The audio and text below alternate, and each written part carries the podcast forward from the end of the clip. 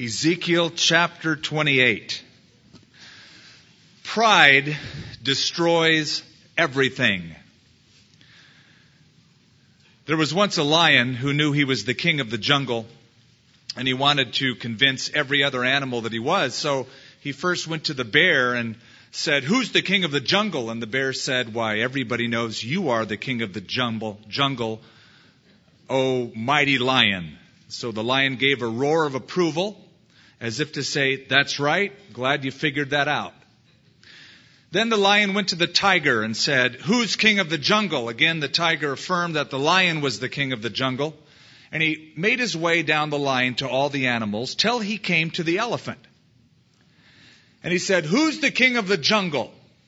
The elephant said nothing, but rather with his long trunk picked up the elephant, tossed him in the air, then threw him against the trunk of a tree, then pounded him into the earth a few times, threw him in the water, and then tossed him up on the shore.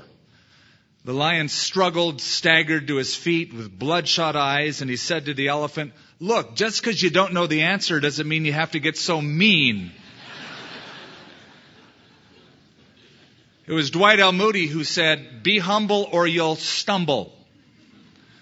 The lion would have agreed after that encounter with the elephant.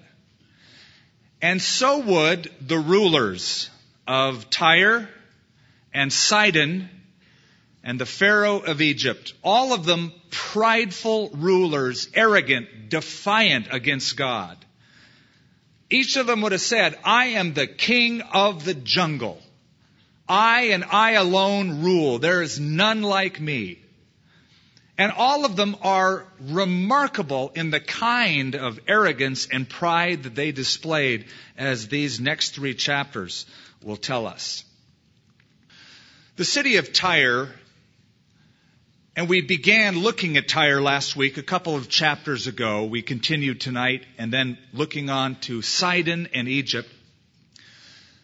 But the city of Tyre first appears in the scripture in Joshua chapter 19, where it is called the strong city. Isaiah describes the city of Tyre as the crowning city. It was renowned for its strength. It was renowned for its wealth. It was renowned for the kind of entrepreneurs at sea that it possessed. It colonized so much of the Aegean and Mediterranean world and Tyre came into prominence around the time of King David and his son, King Solomon. The city of Tyre played a very important role in the political, economic, and even spiritual history of the nation of Israel, as King Hiram of Tyre supplied some of the building materials, the cedar wood, for the temple in Jerusalem and the palaces of the king there in Jerusalem.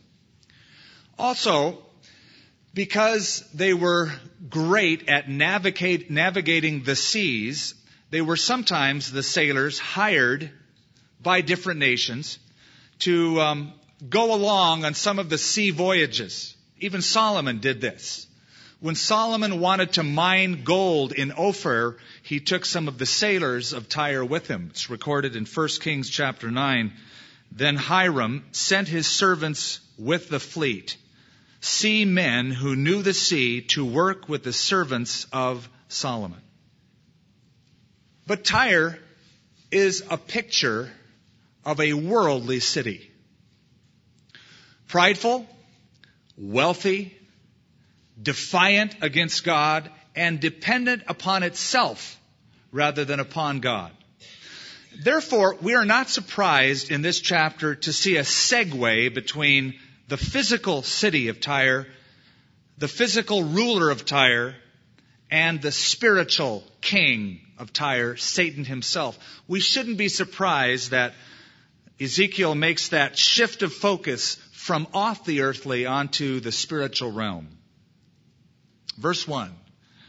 The word of the Lord came to me again, saying, now you notice that phrase over and over again. God speaks to Ezekiel. You know, Ezekiel isn't there by the Chebar River and said, you know, one day I was just sort of meditating on my own by the Chebar Canal and I sort of felt that I should say such and such. Or I, I believe the Lord laid on my heart. There's none of that. There's this certainty that this is the word of the Lord. And yet, so many people, so many churches will rob themselves of understanding and reading through all of the Bible. They'll say, well, you can't take it all literally. It's not all the Word of God. I like the New Testament, especially the words in red. I like that. But I suggest that you cannot take the Lord Jesus Christ seriously unless you take all of the Bible seriously. Jesus said in John chapter 10, the scripture cannot be broken. What scripture was he referring to? This scripture. He had the Tanakh, the Old Testament, that which was the Bible to the Jews at that time. He said that not one jot or tittle will pass from the law till all is fulfilled. Heaven and earth will pass away. My word will never pass away.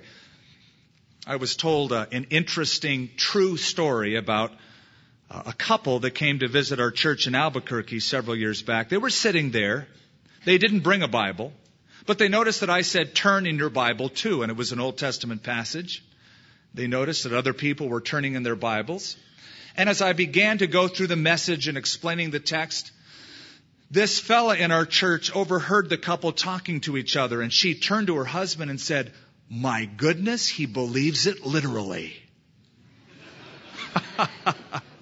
you bet I do. Because Jesus believed it literally. And we believe him. We believe his words as our Savior. That all of it is for us, the full counsel of God. The word of the Lord came to me again, saying, Son of man, say to the prince of Tyre, Thus says the Lord God, because your heart is lifted up and you say, I am a God. I sit in the seat of gods, in the midst of the seas, yet you are a man, not a God, though you set your heart as the heart of a God. This individual, notice, is called the prince of Tyre. It's a Hebrew word nagid or ruler. It means man at the top. And we don't have to guess who this was. Josephus in his history of the Jews tells us that the prince of Tyre, the ruler of Tyre, the Nagid, or man at the top, was a man by the name of Ithobaal II, who reigned in this city from 590 BC to 572 or 573 BC. Sometimes we're not absolutely certain on the dates. Some say 572, some say 573. But this was the prince of Tyre. He had an underlying sin, and that was his own arrogance, his own pride. He feigns himself as a god. And he sits with his heart elevated and lifted up as a god, wealthy, powerful ruler. Part of the pride of the Tyrians, those residents of Tyre, was their location. If you remember last week, they moved their city from off of the seacoast off to an island out in the middle of the sea. And this, the island was known as the Holy Island because it was an island that they as a city dedicated to the god Hercules.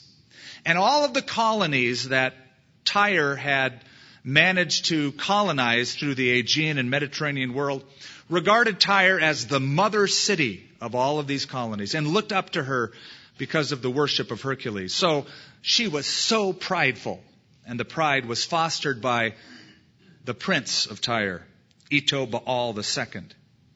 Behold, the Lord says through the prophet sarcastically, Behold, you are wiser than Daniel.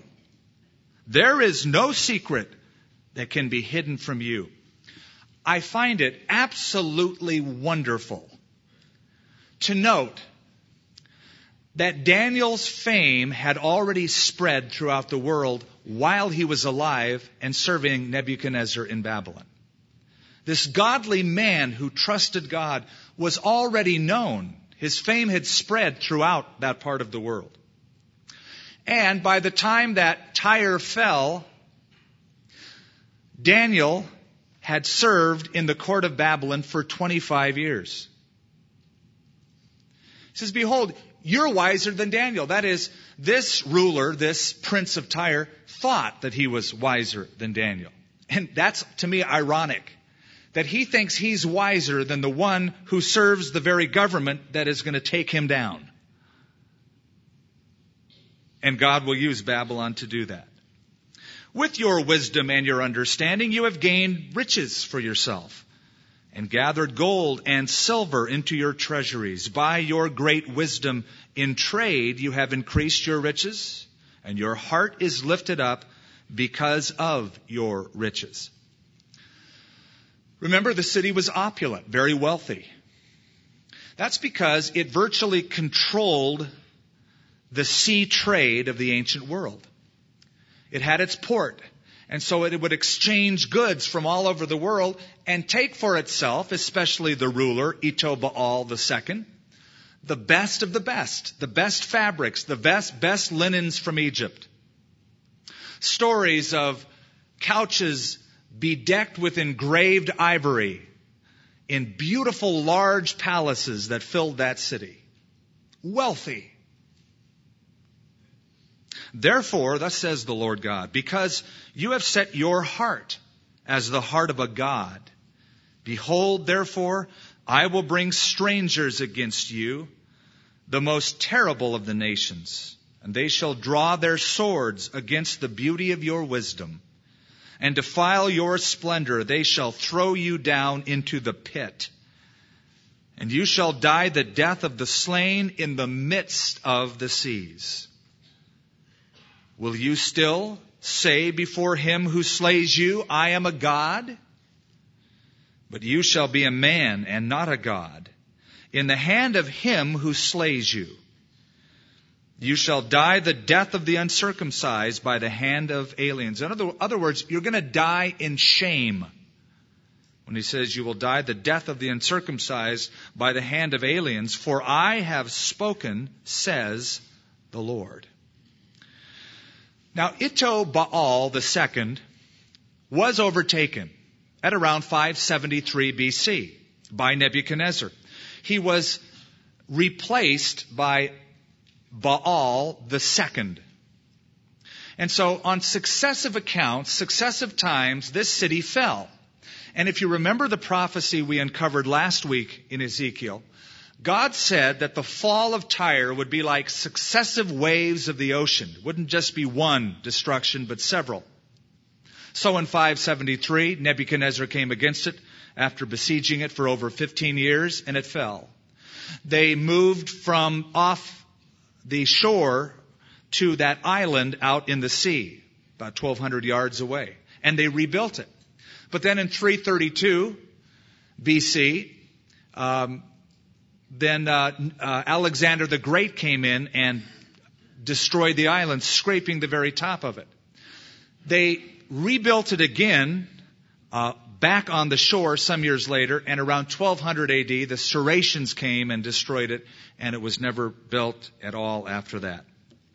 Now there's a shift in focus in our text, where Ezekiel, through the Spirit of God, focuses off of the prince of Tyre, the earthly ruler, the man at the top, to, you might say, the man behind the curtain, the one you don't see, the motivating spiritual force, Satan himself, filled with pride in the Garden of Eden, who is inspiring the pride of this prince of Tyre. And it shouldn't surprise us because it's not the first or the only time that the Bible will segue like this from one to another. You remember when Jesus announced to his disciples that he was going to Jerusalem and Peter said, Far be it from you, Lord. That Jesus turned to Peter and said, Get thee behind me, Satan. Now it's not that Peter mysteriously suddenly became Satan. It's that Peter's suggestion in its origin came from Satan, who would have loved more than anything else not to allow Jesus to pay for the sins of the world on the cross. In fact, Satan tried to persuade Jesus to take the easy way. Look, he said, bow before me and I'll give you the kingdoms of this world. For they're mine, I give them to whomsoever I wish.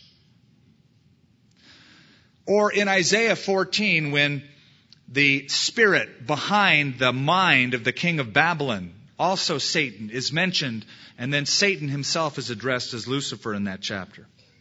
Moreover, the word of the Lord came to me saying, Son of man, take up a lamentation for the king of Tyre. Notice it's not the prince anymore. Now it's the king of Tyre. And say to him, Thus says the Lord God, You were the seal of perfection, full of wisdom and perfect in beauty. Now a different word is used, not only in English, but also in Hebrew. In the first section of the chapter, it's to the prince of Tyre, the Nagid, the man at the top, the ruler, the earthly ruler. Here the word used is melech, which is king, often translated from Hebrew into English. But, though it is often a, use, a word that is used to refer to earthly kings, Ezekiel himself used the word king, melech, sparingly in his writings. In fact, he doesn't use the term to refer to any of the kings of Judah save one, and that is Jehoiachin. Whereas the other prophets would often use the term to refer to earthly kings, this prophet does not, except on one occasion. And the following description that we read cannot refer to any earthly ruler. As you go through it, it couldn't refer to any human being whether it is the ruler of Tyre physically or any other human ruler. It has to reach into the spiritual arena. Notice he says, You were the seal of perfection, that is the model of perfection, full of wisdom, perfect in beauty. The picture that has been popularized of the devil is wrong. We grew up either with comic books or in cartoons thinking of the devil as having a tight red suit, little horns coming out of his head, uh, cloven feet like a goat, a tail with a point, and a pitchfork. The suit was bright red. That was the devil. And that is how he has been depicted, but that is a picture from Greek mythology, not from the Bible. The Greeks pictured their god Paneus, Pan, and Bacchus, the god of pleasure and wine, as this half goat, half man, uh, cloven feet running through the vineyard uh, with horns and a pitchfork.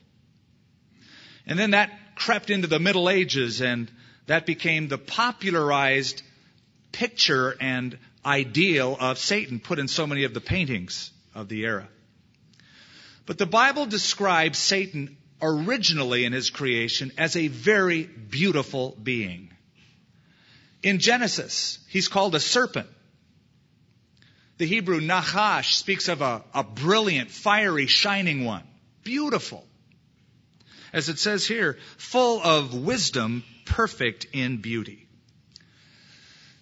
It says that he was full of wisdom, and I think that is an important thing to note about Satan.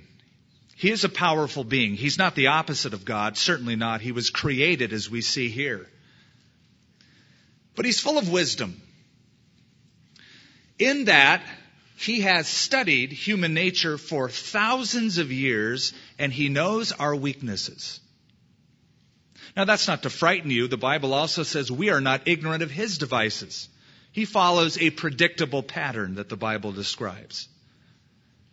But there is a wisdom and there is a well networked group of his minions, demons, that are in cooperation with him. Verse 13, you were in Eden, the garden of God. Now, the earthly prince of Tyre was never in Eden. This has to refer to the devil. You were in Eden, the garden of God. Every precious stone was your covering. The sardius, the topaz, and diamond, beryl, onyx, and jasper, sapphire, turquoise, and emerald with gold. The workmanship of your timbrels and pipes were prepared for you on the day you were created. These uh, stones are nine of the gemstones that were on the 12 stoned breastplate of the high priest. Nine of these stones mentioned are nine of the 12 that the high priest wore. And it mentions here the pipes and the timbrels, showing that he had some kind of musical inclination. I'm not going to make a huge deal out of this, though J. Vernon McGee once said that when Satan fell, he must have fallen into the choir loft. Because he had more problems in his church over music and in the choir than any other area of the church. Enough said. You were the anointed cherub who covers. That is the angelic guardian. I established you. You were on the holy mountain of God. You walked back and forth in the midst of the fiery stones. So he was a cherub. And if you remember the cherubim, that's plural for cherub, were these angelic guardians, this sort of special class that guarded the holiness and the throne of God. The four living creatures in chapter 1 of Ezekiel and chapter 10 must be these cherubim. The four living creatures in Revelation. It was the uh, cherubim that guarded the entrance to the Garden of Eden after Adam and Eve fell, and they were kept from entering in by that fiery sword in every direction. It was the cherubim that were carved over the mercy seat on the Ark of the Covenant. Solomon built huge cherubim 15 feet tall with a 15 foot wingspan that he put in the Holy of Holies of that temple. So there are these special creatures, these guardians, sort of like heavenly secret service or FBI agents. They have special missions from God and they're close at hand to the throne. You were perfect in your ways from the day you were created until iniquity was found in you. Satan was not created by God as a fallen being, as Satan. God never created some prime minister of evil to be his opposite. But what happened to him is seen here as well as Isaiah chapter 14. The anointed cherub who covers this shining one who fell, it says, until iniquity was found in you. That word till has got to be the saddest word in the English language. Because here, this word introduces us to an event that has caused havoc throughout history, and we are still feeling the awful repercussions of it today until iniquity, sin, was found in you. More will be discussed. By the abundance of your trading, you became filled with violence within, and you sinned. Therefore, I cast you as a profane thing out of the mountain of God, and I destroyed you, O covering cherub, from the midst of the fiery stones. For your heart was lifted up because of your beauty you corrupted your wisdom for the sake of your splendor. I cast you to the ground. I laid you before kings that they might gaze at you. The sin that corrupted Satan, here seen as the king of Tyre, was the same sin that corrupted the prince of Tyre, Ithobaal II. It was the sin of pride. And notice three stages are mentioned in these verses. Verse 15, iniquity was found in you. Verse 16, you sinned. And verse 17, it's described more fully, your heart was lifted up. So, evidently, Satan was ill content. He wasn't content at being the covering cherub, the guardian cherub, because it meant he was number one minus one and his heart became inflated. He became arrogant. He wanted to be number one. He wanted to be like God. In Isaiah chapter 14, it's further described. How are you fallen from heaven, O Lucifer, son of the morning? How you are cut down to the ground, you who weaken the nations. For you said in your heart, I will ascend into heaven. I will exalt my throne above the stars of God. I will also sit on the mount of the congregation on the farthest sides of the north. I will ascend above the heights of the clouds. I will be like the Most High. I will, I will, I will, I will, I will. Five times. That's where it began. That's the iniquity that was found in him. His heart was lifted up. I will be like the Most High. I believe that this is what Jesus referred to when he said to his disciples, I saw Satan fall from heaven like lightning. In a flash, at that moment of self exaltation, Satan was cast out of heaven, out of the presence of God, as an occupant. Now, we know he has access as a visitor up to some point. In Job chapter 1, when the sons of God are called to give an account before God, the Bible tells us that Satan was among them. That's how it all began. You defiled your sanctuaries by the multitude of your iniquities, by the iniquity of your trading. Therefore, I brought fire from your midst. It devoured you, and I turned you to ashes upon the earth in the sight of all who saw you. Interesting, the word here for trading. It's used twice. It's used a few verses up, and it's mentioned here again in verse 18. It means to go about from one person to another. And we know that Satan, when he fell, when he rebelled, he was not content in rebelling himself, but in persuading a host of the other angelic beings to fall with him as much as a third of the angels fell with him. In Revelation 12, Satan draws a third of the stars of heaven with him down to the earth. Now, how many is that exactly? Well, we don't know. Must be a lot because John in the worship of heaven says the number of the angels praising God were 10,000 times 10,000 and thousands of thousands. So if you look at that as over a hundred million, then a third of that is a bunch.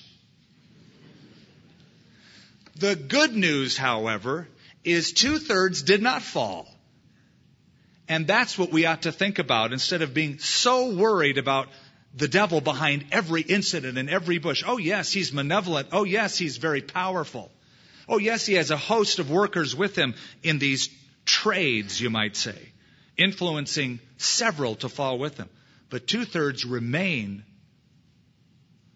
loyal and committed to the Lord.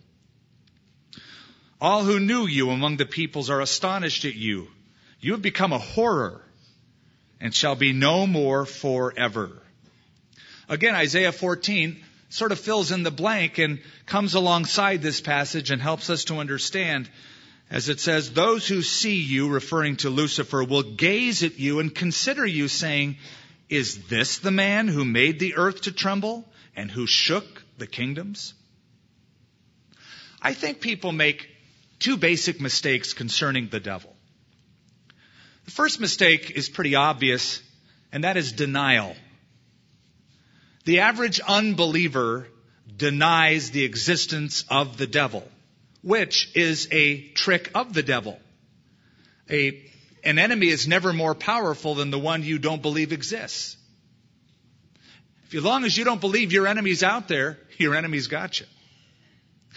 The other mistake that can be made is sometimes made by Christians, and that is obsession with the devil.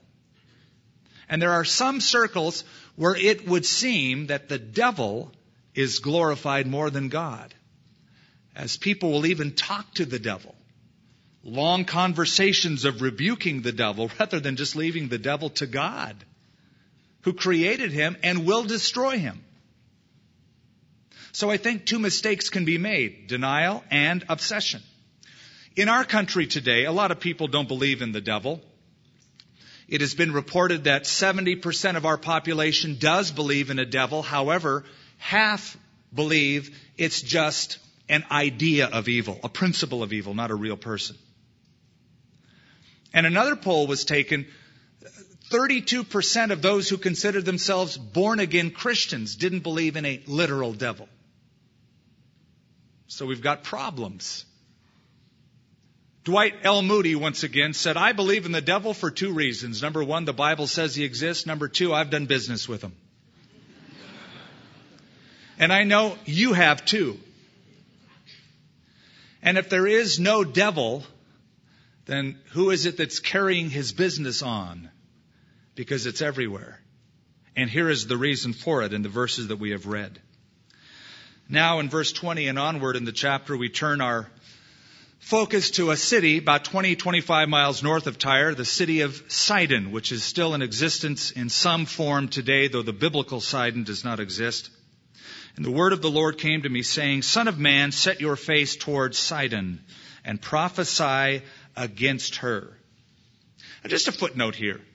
You may remember in the book of Judges, chapter 1, that there were several tribes that failed to remove the Canaanites out of the land and take possession. One was the tribe of Asher. And it says in Judges 1, they did not fully kick out or push away the inhabitants of Sidon. And that was a mistake, as you'll see, because it was the Sidonians that brought an awful lot of idolatry into the land of Israel and say, verse 22, Thus says the Lord God, Behold, I am against you, O Sidon. I will be glorified in your midst. And they shall know that I am the Lord when I execute judgments in her and am hallowed in her. For I will send pestilence upon her and blood in her streets. The wounded shall be judged in her midst by the sword against her on every side. Then they shall know that I am the Lord. And there shall be no longer a there shall no longer be a pricking briar or painful thorn for the house of Israel from among all who are around them who despise them, and they shall know that I am the Lord God. It would seem that the worship of Baal that the children of Israel eventually practiced a lot was introduced by Sidon, by a woman named Jezebel, who was the daughter of Ethbaal, the king of Sidon. And she brought that uh, worship system as she married her husband, the king of Israel, and infected the land over the years. Now, God does not say that Sidon will be destroyed forever. And uh, Sidon was burned with fire after it rebelled against a ruler, a Persian ruler by the name of um, Artaxerxes Ochus around uh, 351 BC. Uh, they rebuilt it. Today there is the city of Sidon, but the biblical city of Sidon is no longer in existence. Oh, by the way, Jesus visited the regions of Tyre and Sidon. And while he was there, a Syrophoenician woman begged Jesus to come and cast the demon out of her daughter, which he did graciously. And so that city saw the Lord Jesus Christ, was graced with the presence of Jesus in the New Testament. Thus says the Lord God, when I have gathered the house of Israel from the peoples among whom they are scattered, and am hallowed in them in the sight of the Gentiles, then they will dwell in their own land, which I gave to my servant Jacob.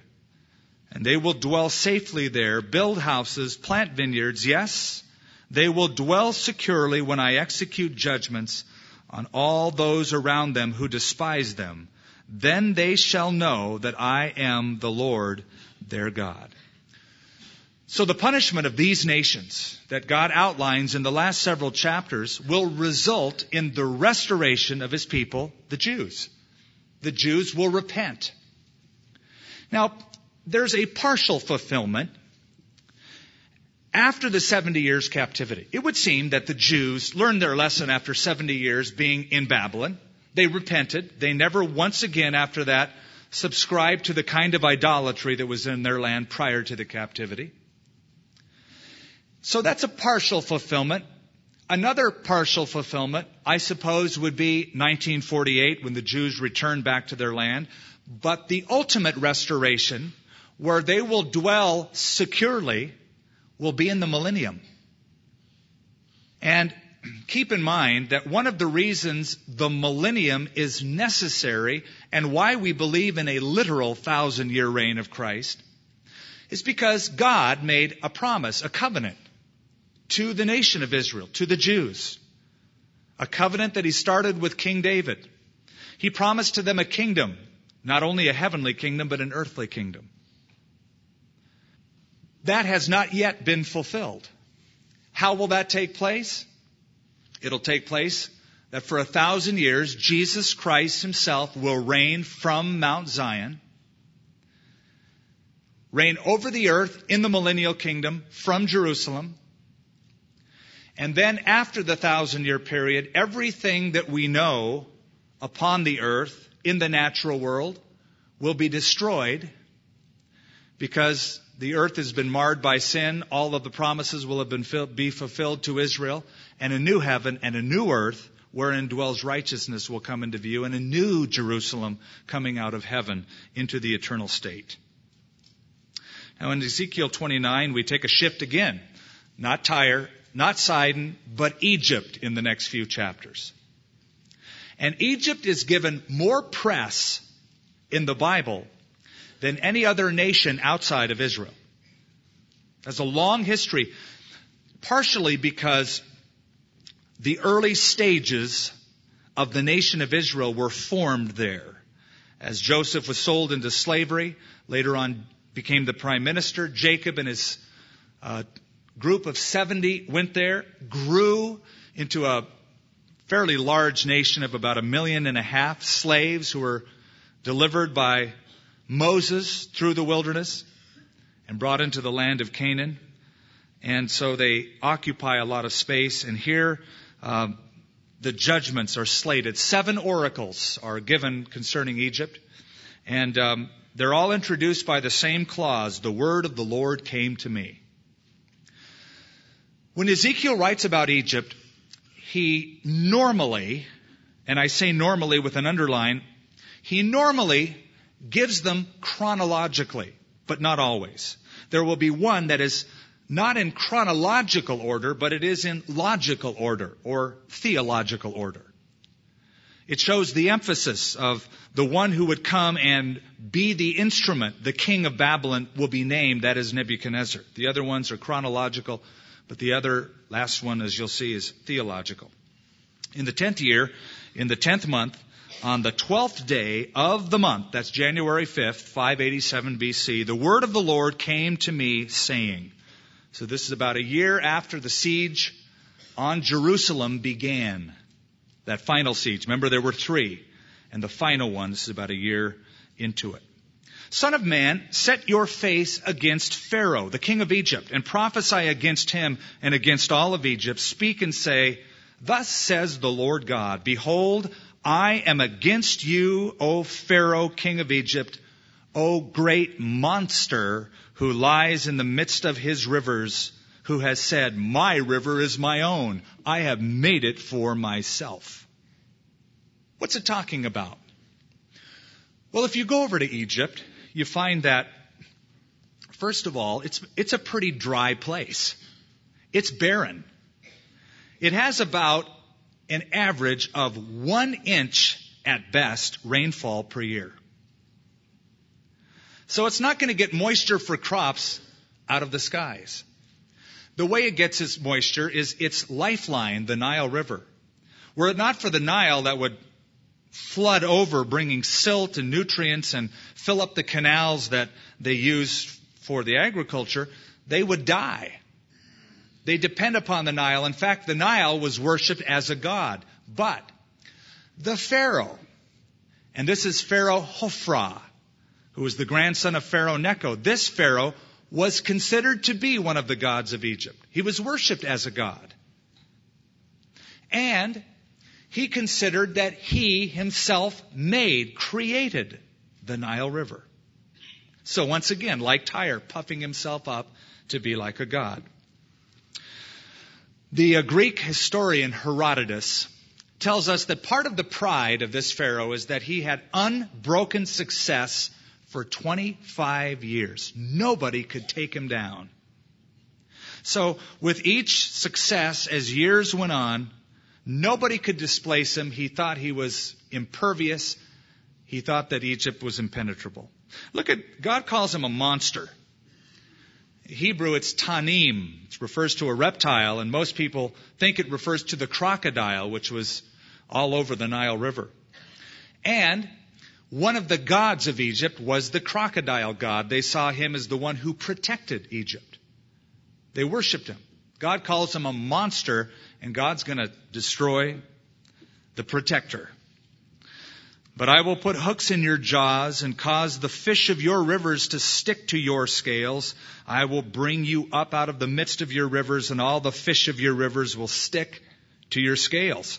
I will leave you in the wilderness, you and all the fish of your rivers. You shall fall in the open field. You shall not be picked up or gathered. I have given you as food to the beasts of the field and to the birds of the heavens. The fish are the people of Egypt. God will drag them along with him, the Pharaoh, to an unprotected, vulnerable spot, and they will die. They won't be protected by the Nile River. They'll die in the wilderness. Then all the inhabitants of Egypt shall know that I am the Lord because they have been a staff of reed to the house of Israel. When they took a hold of you with the hand, you broke and tore all their shoulders. When they leaned on you, you broke and made all their backs quiver. Therefore, thus says the Lord God, surely I will bring a sword upon you and cut you off or cut off from you man and beast. You will recall that the Jews, on a couple of occasions, and most recently had trusted in Egypt, formed a political alliance with the Egyptians in hoping that this alliance would fortify them against the attacks of Nebuchadnezzar. And so they leaned upon Egypt. But it was an unreliable crutch. It was a broken, flimsy reed, like so many of those reeds that dot the landscape of the Nile River. Now, I believe that and this is a great verse to just mention this, that God is in the business of removing whatever crutches we are relying on when we're not relying on Him. Because they're flimsy. And so often, rather than totally, simply, authentically relying on, trusting in the Lord, in times of trouble, we turn to our own Egypt, our own flimsy reed, our own crutches for satisfaction, for fulfillment. But in reality, they're at best idols. They can't help. It's vain. And we discover that. We turn to them for joy, momentary pleasure, but we're left emptier. There's no deliverance.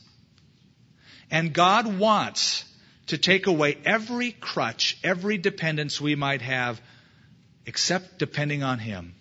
It's the safest place.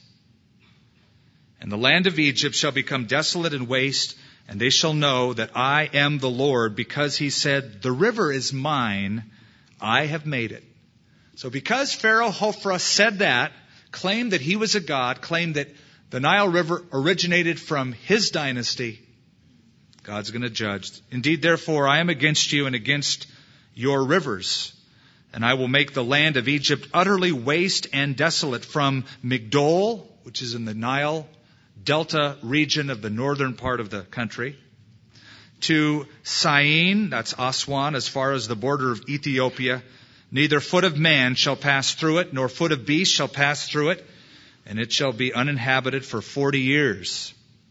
And I will make the land of Egypt desolate in the midst of the countries that are desolate, and among the cities that are laid waste. Her cities shall be desolate for forty years. I will scatter the Egyptians among the nations and disperse them throughout the countries. Now, most commentators will admit that it's difficult to find a 40 year period uh, archaeologically, historically, that this precisely fits into. It doesn't mean uh, it's, it's not there, it just means they haven't found it yet. And I underscore yet because this is often the case when it comes to archaeology and history. We'll uncover some piece of pottery or some find, some dig, and it'll be there.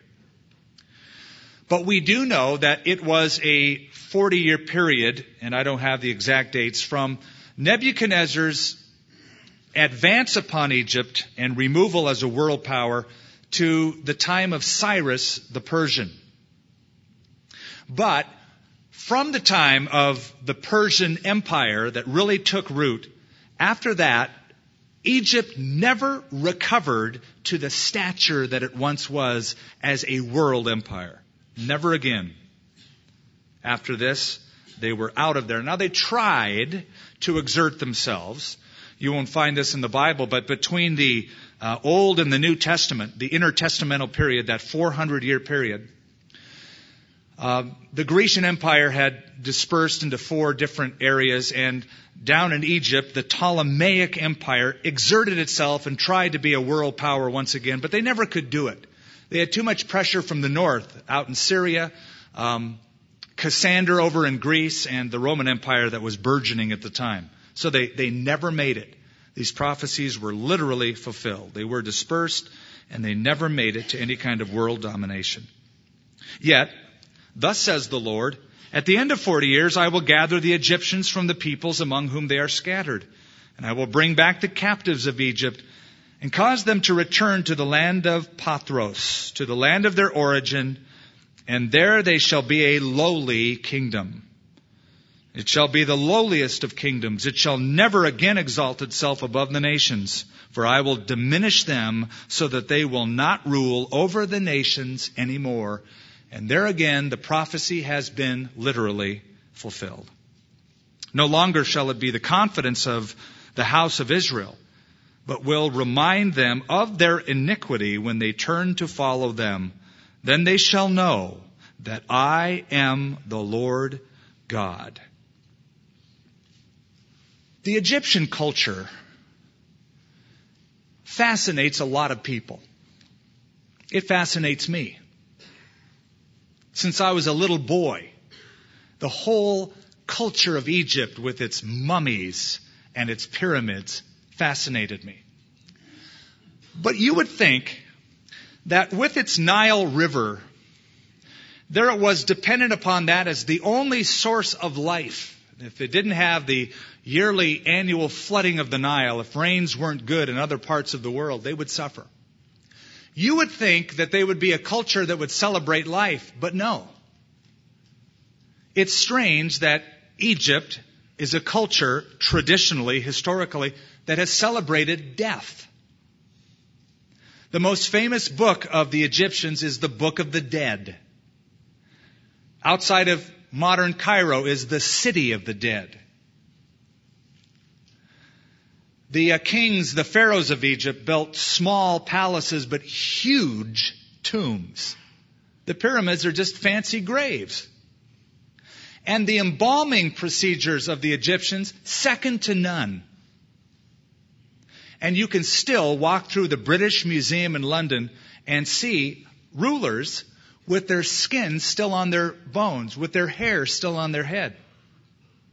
Because of the elaborate embalming procedures, I was in the British Museum recently and it was described to me how that the first thing they would do is open up a hole into the skull through the nasal passage, removing the ethmoid bone and taking the brains out.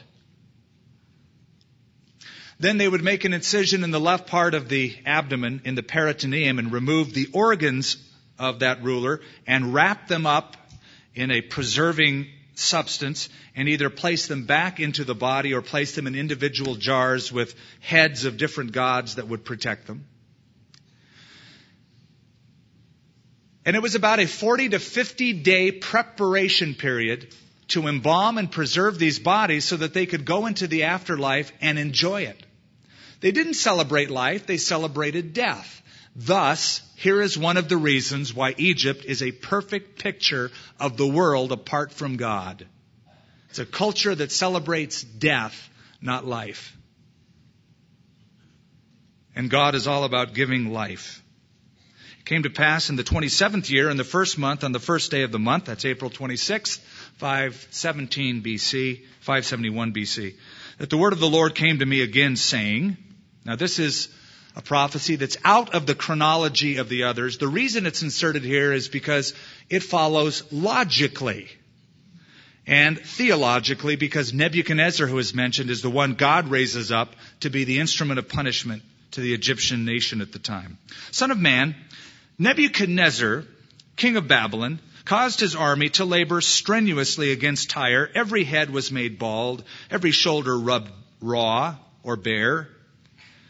Yet neither he nor his army received wages from Tyre for the labor which they expended on it.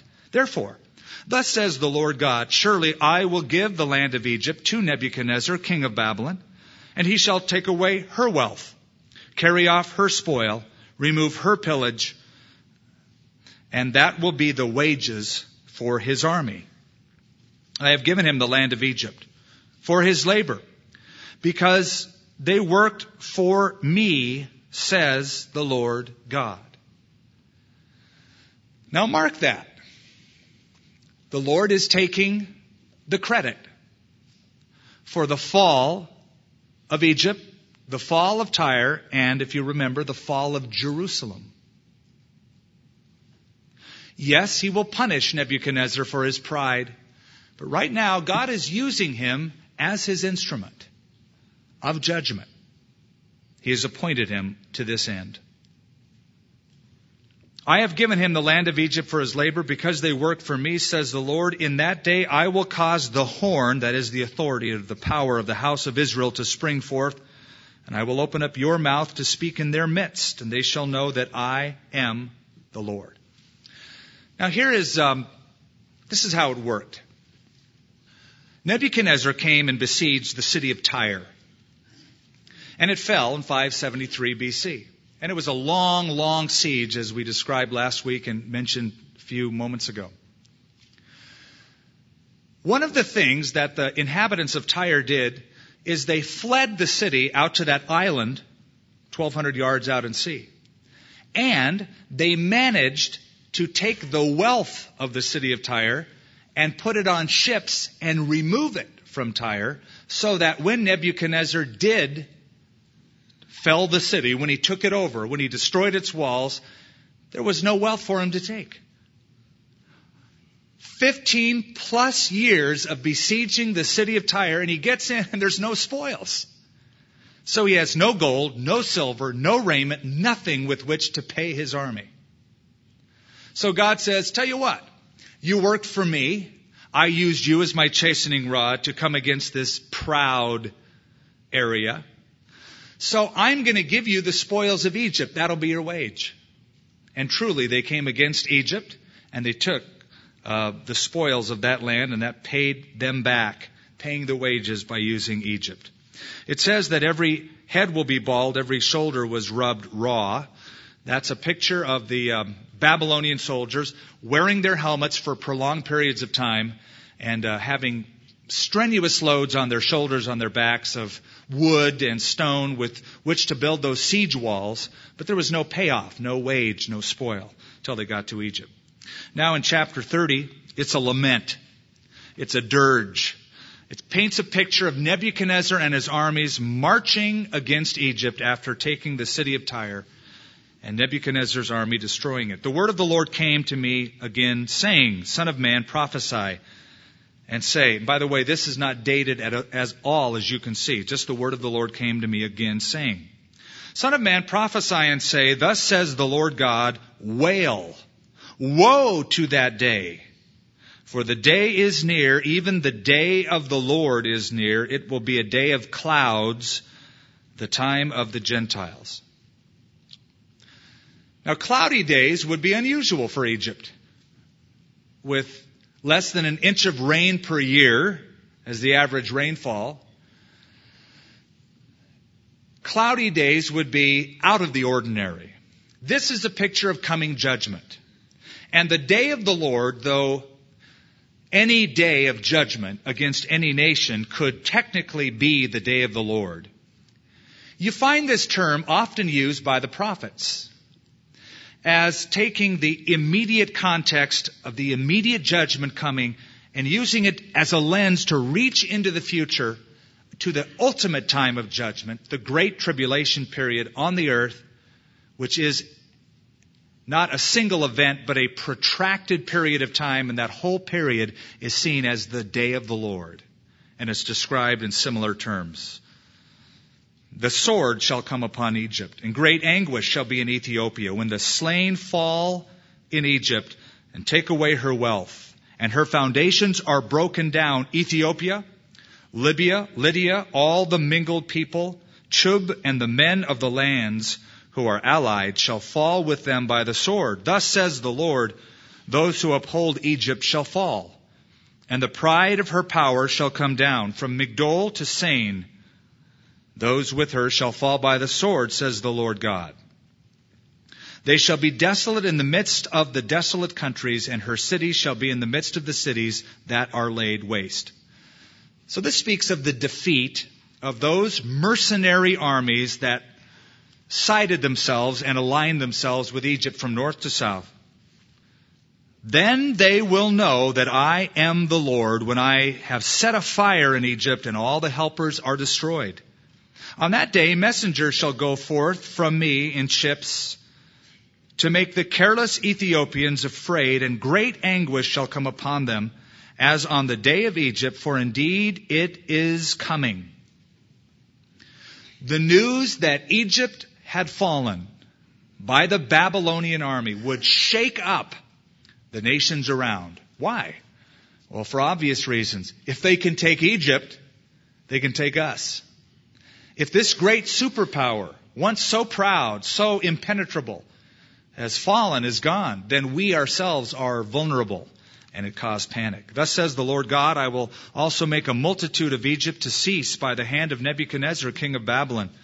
He and his people with him, the most terrible of the nations, shall be brought to destroy the land. They shall draw their swords against Egypt and fill the land with the slain. I will make the rivers dry and sell the land into the hand of the wicked. I will make the land waste and all that is in it by the hand of aliens, I, the Lord, have spoken. And truly, history proves that Nebuchadnezzar and his army, they were ruthless. They were savages. They treated captives cruelly. King Zedekiah is the prime example. When he tried to flee and he was captured, they um, killed his sons in front of him, and then they put out his eyes so that the last living memory of what he saw was the death of his sons. That's the kind of army they were. Now, the rest of it brings out the leading cities that are slated for destruction. No major city of Egypt would escape judgment. Thus says the Lord God I will also destroy the idols and cause the images to cease from Noph, that is the city of Memphis, not Tennessee, Egypt. There shall no longer be princes from the land of Egypt. I will put fear in the land of Egypt. I will make Pathros desolate. That's southern Egypt between Cairo and Aswan. Set fire to Zoan. That's the royal residence area in the Delta region called Tanis. And execute judgments in No. No joke. No is Thebes. I will pour my fury on Sin. That's Pelusium. The strength of Egypt I will cut off from the multitude of No and set fire in Egypt. Sin shall have great pain. That is the city. And No shall be split open and Noph shall be in distress daily. The young men of Aven, that is the Heliopolis, a major religious center for Egypt. And Pi Beseth, which is also a major religious center in ancient times, shall fall by the sword, and these cities shall go into captivity. You know what's interesting about Egypt? Originally, in, when their culture first began, history tells us they were monotheistic. They worshiped a single God, often referred to as El. As time went on, they followed the spiritual degradation of so many other cultures and became highly polytheistic. Worship Ra, the sun god, Apis, the god of strength, the bull, Heka, the uh, frog goddess. They worshiped the Nile River. They worshiped the Pharaoh. And perhaps it was Egypt that Paul had in his mind when he spoke in Romans 1 these words They changed the glory of the incorruptible God into an image made like corruptible man and birds and four footed animals and creeping things. That's the legacy of the Egyptian culture. Polytheistic, turned from the worship of God to the worship of gods, and here judged. At Tehaphnehes, it's named after an Egyptian queen. It's a frontier city on the Suez. Um, the day shall also be darkened when I break the yokes of Egypt there, and her arrogant strength shall cease in her. As for her, a cloud shall cover her, and her daughters shall go up into captivity. By the way, this city here, Tehaphnehes, you remember that Jeremiah was taken to this city after the murder of Gedaliah in the book of Jeremiah. It was that city that he was taken to, the city that they fled to after that murder. I will execute judgments on Egypt, verse 19.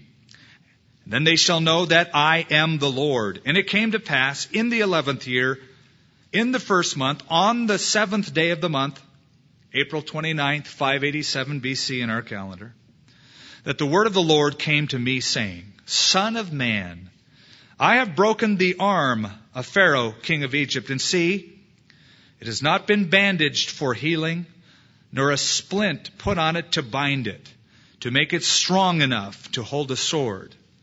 Therefore, thus says the Lord God, Surely I am against Pharaoh, king of Egypt, and will break his arms, both the strong and the ones, uh, both the strong one and the one that was broken, and I will make the sword fall out of his hand.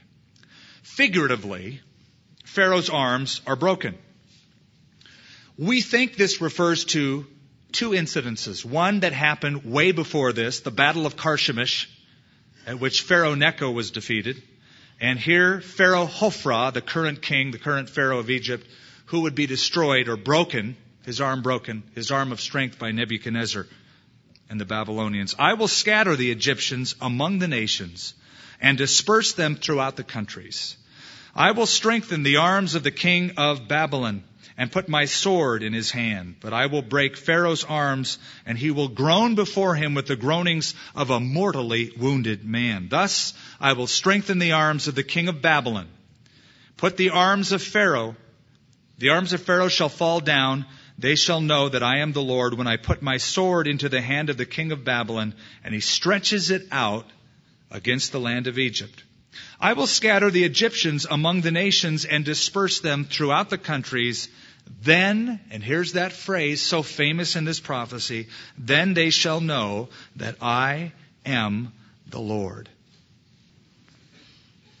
Now, what did all of these nations that are judged, that are mentioned, have in common? There was a certain amount of pride in attacking the Jews, the apple of God's eye, the covenant people with which God had a long standing covenant with, and against God Himself. They were proud. They thought they were great, and they believed they made themselves great. Now, all of that serves as a warning, and we have touched upon this warning throughout the prophets about the nation in which we live. We live in a great nation. It's a blessed nation. I love the United States of America. And I love that our currency still says one nation under God. And that when we make a pledge of allegiance, we do it as under God. But I fear that we are turning away from the very God that made this nation great. And we're becoming so humanistic so personally arrogant that we're the ones that made this country great. It's us. It's the hard work of our forefathers. We blessed ourselves. And that is the same path as so many of these nations. Paul Harvey had an interesting commentary that I copied down from his radio show one day. He said, If I were the devil, I would seize control of the most powerful nation in the world. I would delude their minds into thinking that their blessings had come from their own effort and goodness rather than God's blessing.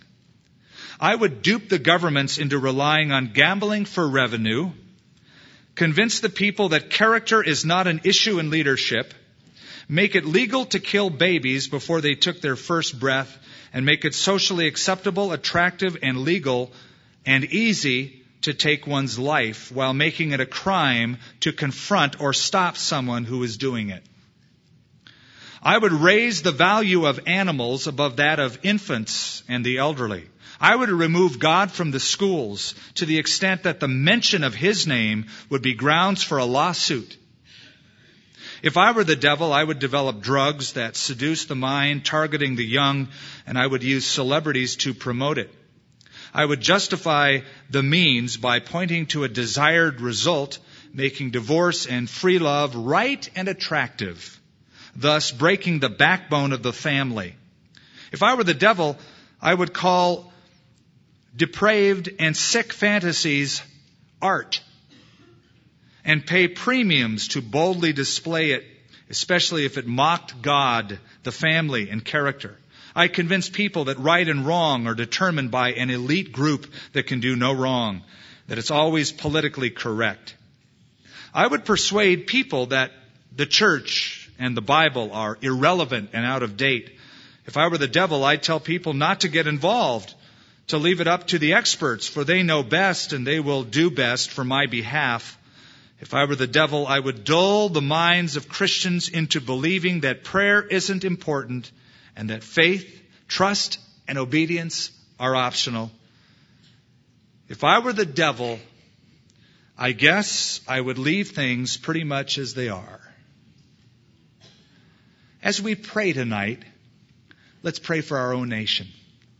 As we're coming up on the 4th of July, and let's have a display of dependence our declaration of dependence upon Him, not independence, but dependence. Let's pray. Heavenly Father, we do thank you for the nation in which we live, that we have the freedom of assembly, the freedom of speech, the freedom to have radio broadcasts as such, to get out the Word of God, to preach the gospel. We realize, Lord, that the times in which we live are dark and more and more people are turning away from you. We pray for our nation, its rulers. We pray, Lord, that they would become utterly dependent upon you as the source of their life and look to you for wisdom. And we make our own declaration of dependence upon you this coming week as we live our lives to please you in Jesus' name. Amen. Shall we stand? And they shall know that I am the Lord when I have done these things. What will it take to cause people to know that the Lord has indeed spoken? Years ago, we were in the place where we were in rapid growth. We needed a larger facility. We didn't have all of the funds available. But a very wealthy Jew was quite interested in seeing the hippie kids coming to the Lord. And so he came and he offered us a loan, interest free for one year, uh, to help us through this financial crisis, actually to help us to complete the purchase of some property to build our chapel.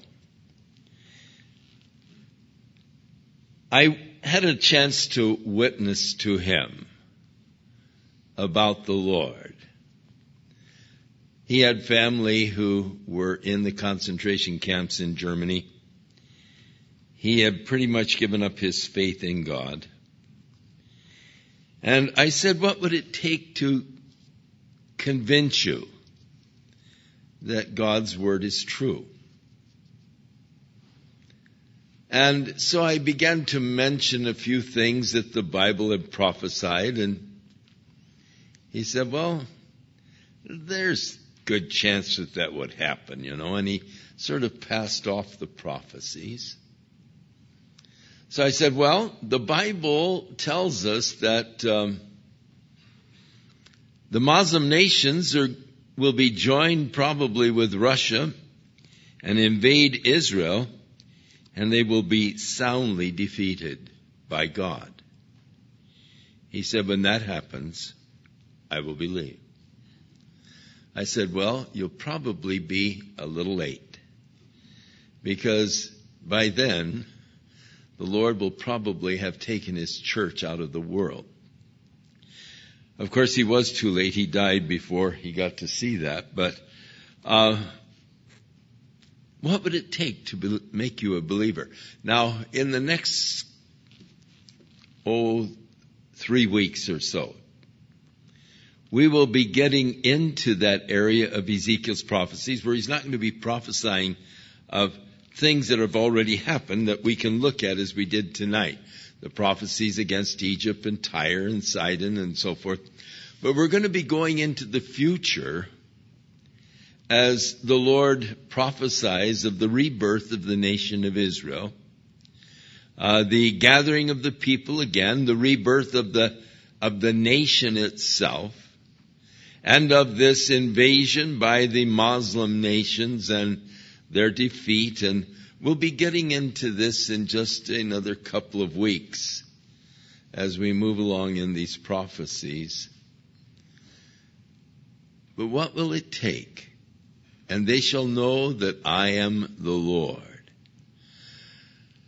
Surely there is sufficient evidence already that if you've been following with us as we've been going through these prophecies here in Ezekiel and have been able to see their confirmation in history, it should be sufficient to cause you to realize that indeed when he said the word of the Lord came to me, that you would be convinced, yes, it had to be God that was speaking to him he could not have predicted these things and uh, them just by happenstance being fulfilled. God has spoken. The Bible is God's Word. What God has said will come to pass. And the sooner we recognize this and submit to this, the better off we'll be. God has said that He wants to help you. He wants to be a God to you. That He wants you to cast your cares upon Him. May the Lord watch over and keep you. May He fill you with His Spirit. May you experience the power of God's Spirit working in your life this week that